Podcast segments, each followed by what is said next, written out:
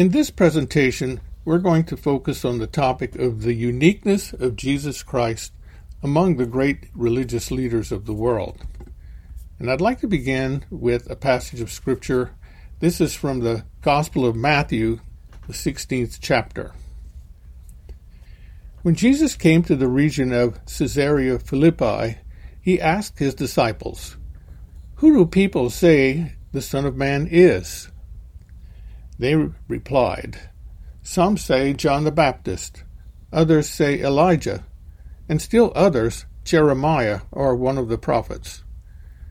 But what about you? he asked. Who do you say I am? Simon Peter answered, You are the Messiah the Son of the living God. And Jesus blessed him for making this response. Jesus asked the same question of us today, of the people of this age. Who do we say that he is? And a few common answers that I hear from dialogues with people and reading around the internet, I'm going to go over five different possibilities here. One is that he's only a myth, there was no man named Jesus who existed. He's kind of a composite literary character. Most scholars don't accept that. The existence of the Christian church alone is proof that Jesus existed. There's no explanation for it otherwise. Second, that he's just a great teacher on living a moral and spiritual life. Even some Christian writers today like to emphasize Jesus as a wisdom teacher in a wisdom tradition. He gives us guidance for living, and in that he's quite valuable, a great contribution he's made.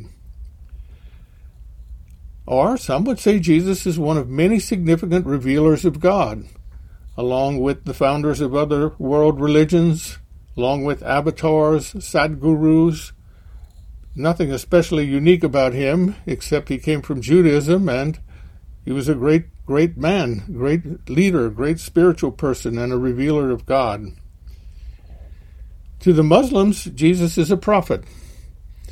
He is the son of Mary as well, but he's not also the son of God. And so for them, they really look to Jesus, they esteem Jesus. Finally, we would say that in Christianity, Jesus is more than any of these. He is the definitive revelation of God. As Peter put it, the Son of the living God, God incarnate, or I like the phrase, God made into flesh. It was given by one of the wise men in the Nativity story, a wonderful movie. How did Christianity come to this affirmation of Jesus as the Son of the living God? And what do we mean when we say this? That's going to be the main focus of this presentation. And we begin after the experience of the resurrected Jesus. The group of his followers were very disillusioned and hiding after his crucifixion. And then they had encounters with him. They talk about that in the scriptures, as we know. They believed he had risen from the dead. The tomb was empty, and furthermore, they encountered him in a very special manner that was convincing to them that he had risen. Then there was the outpouring of the Holy Spirit, which empowered them for preaching and healing. It gave them courage. They formed communities. These stories are well known by Christians. But then there came a period of ongoing, deeper reflection about what happened. Who was this Jesus? What was the meaning of it all? What happened? We find early answers and convictions about this in the New Testament, whose writings were based on teachings that were being circulated orally. This was an oral culture. They told stories and they reflected together. They met and they prayed and they preached and they questioned, and so they came to more and more clarity about their basic faith convictions. And the sources of data for them and their reflection were first the Hebrew Scriptures. These were their scriptures, at least for the Jewish Christians early on. And they looked especially to the messianic prophecies. There were the teachings of Jesus. These people had known him, they'd heard him. He probably told these stories again and again. They knew his sayings. Many of them were probably written down, possibly parables as well. They had their experiences of Jesus as well, especially the apostles. And all of this gave rise to a movement that we now call apostolic Christianity. There were undoubtedly other kinds of Christianity early on, but this is the one that has survived to date, the one that we in fact call Christianity.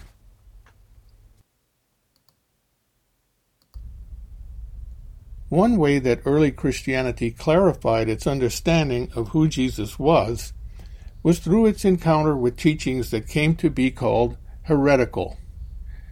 The term heresy means a teaching that is seriously at odds with established belief. It doesn't imply rigidity, but more concern for right doctrine. Now, there's another word doctrine. What do we mean by that? Sometimes people think that means rigidity as well, but it just means core beliefs. The church's doctrines were its core beliefs. Every organization has core beliefs, and so this is not unusual. By the beginning of the second century, we had all four Gospels and other writings as well, some valued more than others. The beginnings of prioritizing the values of various writings which were used more in liturgy or catechesis, had some connection with an apostle. This is all part of what I mean by doctrine. There were valued doctrines, and then there arose teachings that seemed to go against them. We're going to touch on three once called adoptionism. It's from the late second century. And in adoptionism, Jesus was a virtuous man, just a human. He was born a human, but he was adopted by God to be God's son when he was baptized in the Jordan by John the Baptist. So, in one sense, his divine nature was added later in his life. And there have been several re-emergent forms of this through the centuries. The second one we'll touch on here is Docetism, Gnosticism. Some forms of Gnosticism, they weren't all like this. Some were actually, we might say, Orthodox.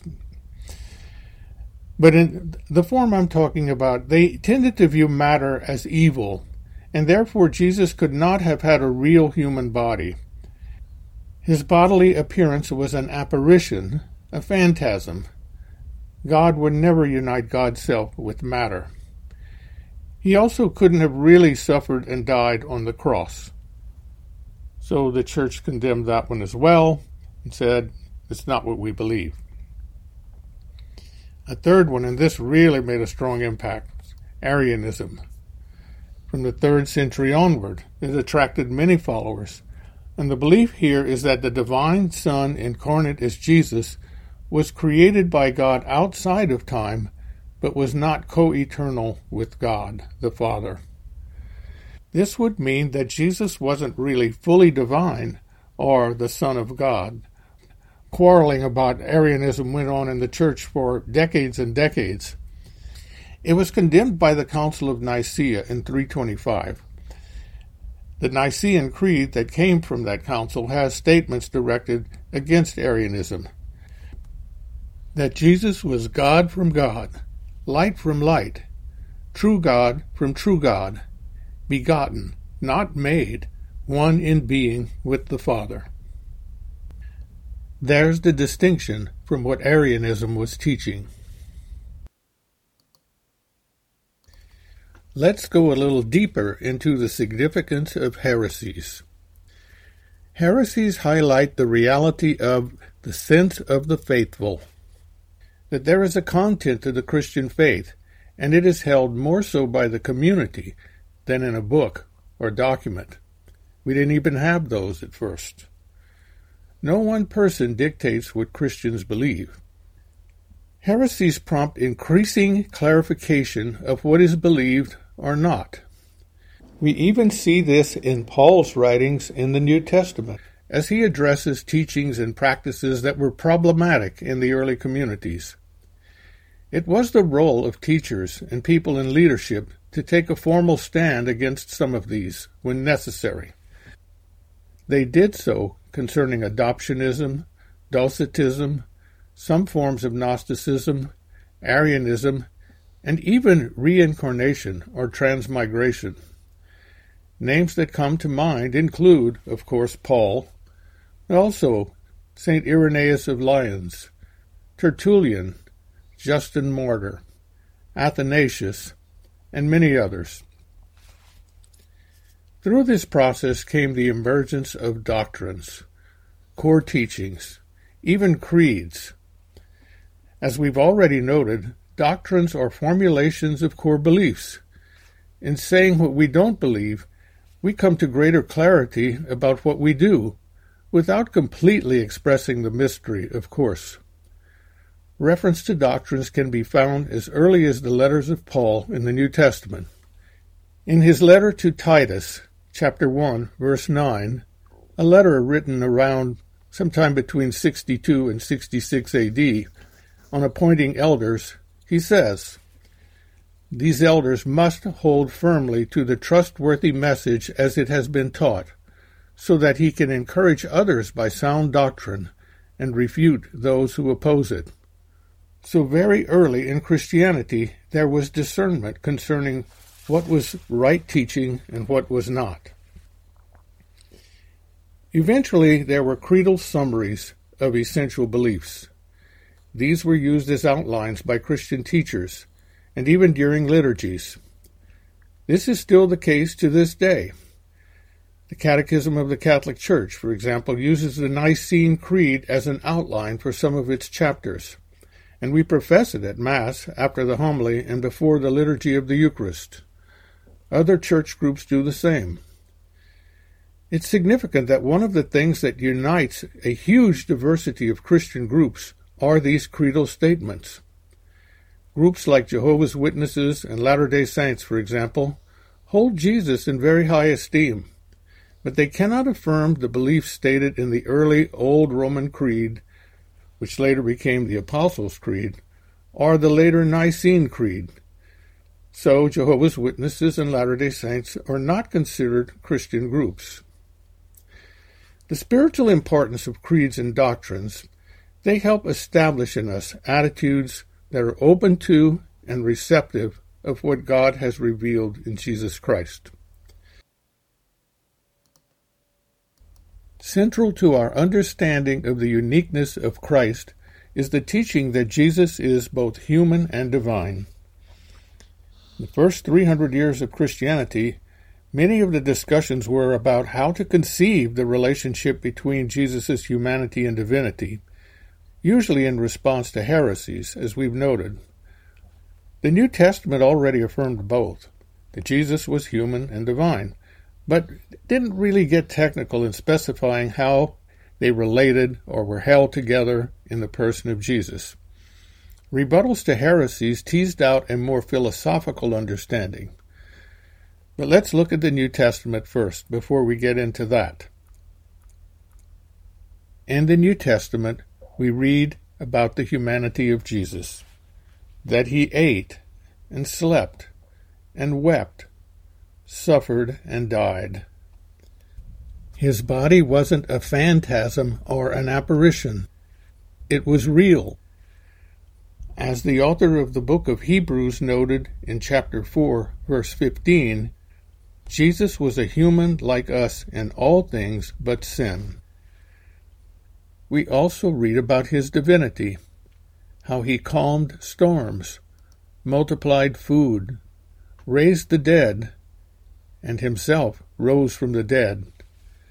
These all evidence divine attributes. One important other is that Jesus sent the Holy Spirit. This is not something ordinary people can do. Only God can share God's Spirit. And so in the scriptures we read references to Jesus' divinity, one example being from the first chapter of the Gospel of John, where we read that the Word who was God was made flesh and dwelt among us. The Jesus that we encounter in the New Testament is both human and divine. let's take a closer look at how the church came to affirm Jesus' humanity and divinity. We'll be using an approach taken from Greek philosophy to try to make helpful distinctions. If there's a better way to explain these issues, it can surely gain acceptance. So we'll be looking at reality in terms of that, what, and who. That refers to the fact that something is. It's a being, and this can be most anything. What tells us what kind of thing it is, or what is its nature. Who refers to a type of being whose nature is personal, who can enter into conscious relationship, who possesses conscious intelligence and freedom. We could say more about all these, but as we go through this chart, I think you'll see what we mean. First, let's look at earth, air, wind, fire, and so forth. Beings, we have various types. Rocks are a type of being, of course, molecules, atoms, various compounds. Their nature is inanimate. What kind of person do we encounter? None. You can talk to a rock, but it can't talk back to you. It can't relate as a person. Next, we look at plants. And again, we have various types of plants individual trees, species, grasses, herbs, and so forth. The nature of plants, we might say, is vegetable. Person, can you talk to plants? Can they benefit? Now, some research shows that they kind of like it, but they can't really relate back to you. They don't possess personhood. Okay, how about animals? Again, various types of beings, all different kinds of animals, and each one is a type of being. The nature is animal nature. And animal nature is kind of a higher nature than plant nature, which is mostly physiological. Animals relate to their environment in different ways. They're instinctive. They have senses. They have a kind of intelligence as well. Some of them show emotional intelligence. What about persons? Are animals persons? Well, we might think our dogs are very cute and cuddly and lovable, and you can talk to them and they seem to understand, but they don't fit the criteria of person that we mentioned earlier. Okay, up to humans. Two kinds of beings here. Of course, each individual person is a being, we have individual men and women. The nature is human, human nature. And as we see in this chart, human nature incorporates animal, vegetative, and inanimate levels of nature as well. So there's kind of an evolutionary thing going on as we move along this chart. Animal nature exists within human nature and is informed by human nature as well. What about persons? Yes, humans are embodied spiritual beings. We have a spiritual soul. And as such, it constitutes us with the kind of intelligence that enables us to relate consciously. Persons, woman, and man.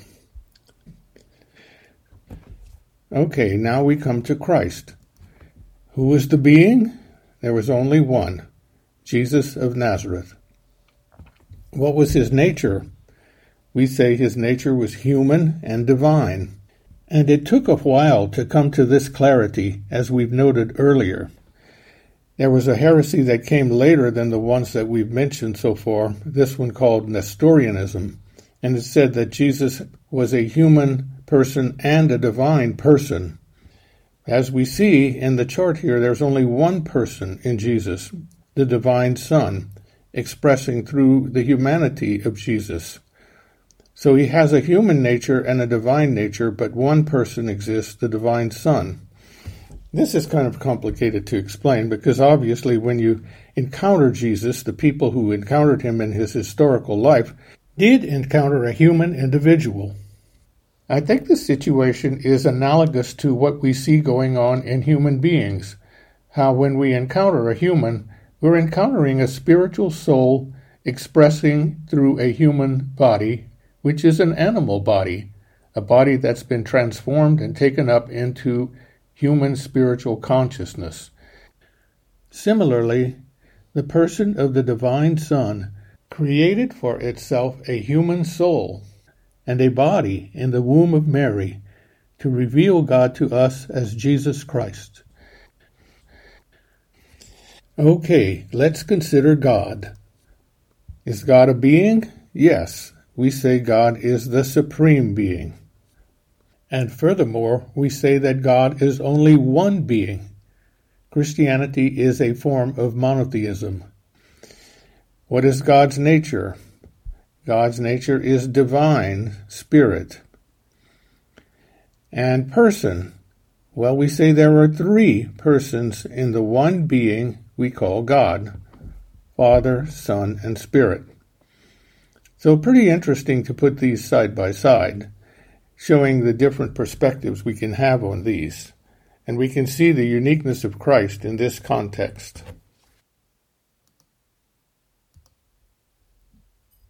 What difference does this all make? It can seem like one big head trip. All this talk of doctrines and heresies and true God and true man and so forth. What's the spiritual significance of it all? I think we can say that the Church's teachings are ways of pointing our human consciousness toward Jesus. They also help to stabilize attitudes of faith in the mind. Here are a few takeaways from what we've covered. First, that Jesus is the Christ, the Son of the living God, this is a reaffirmation of Peter's profession of faith in Matthew 16, verse 16.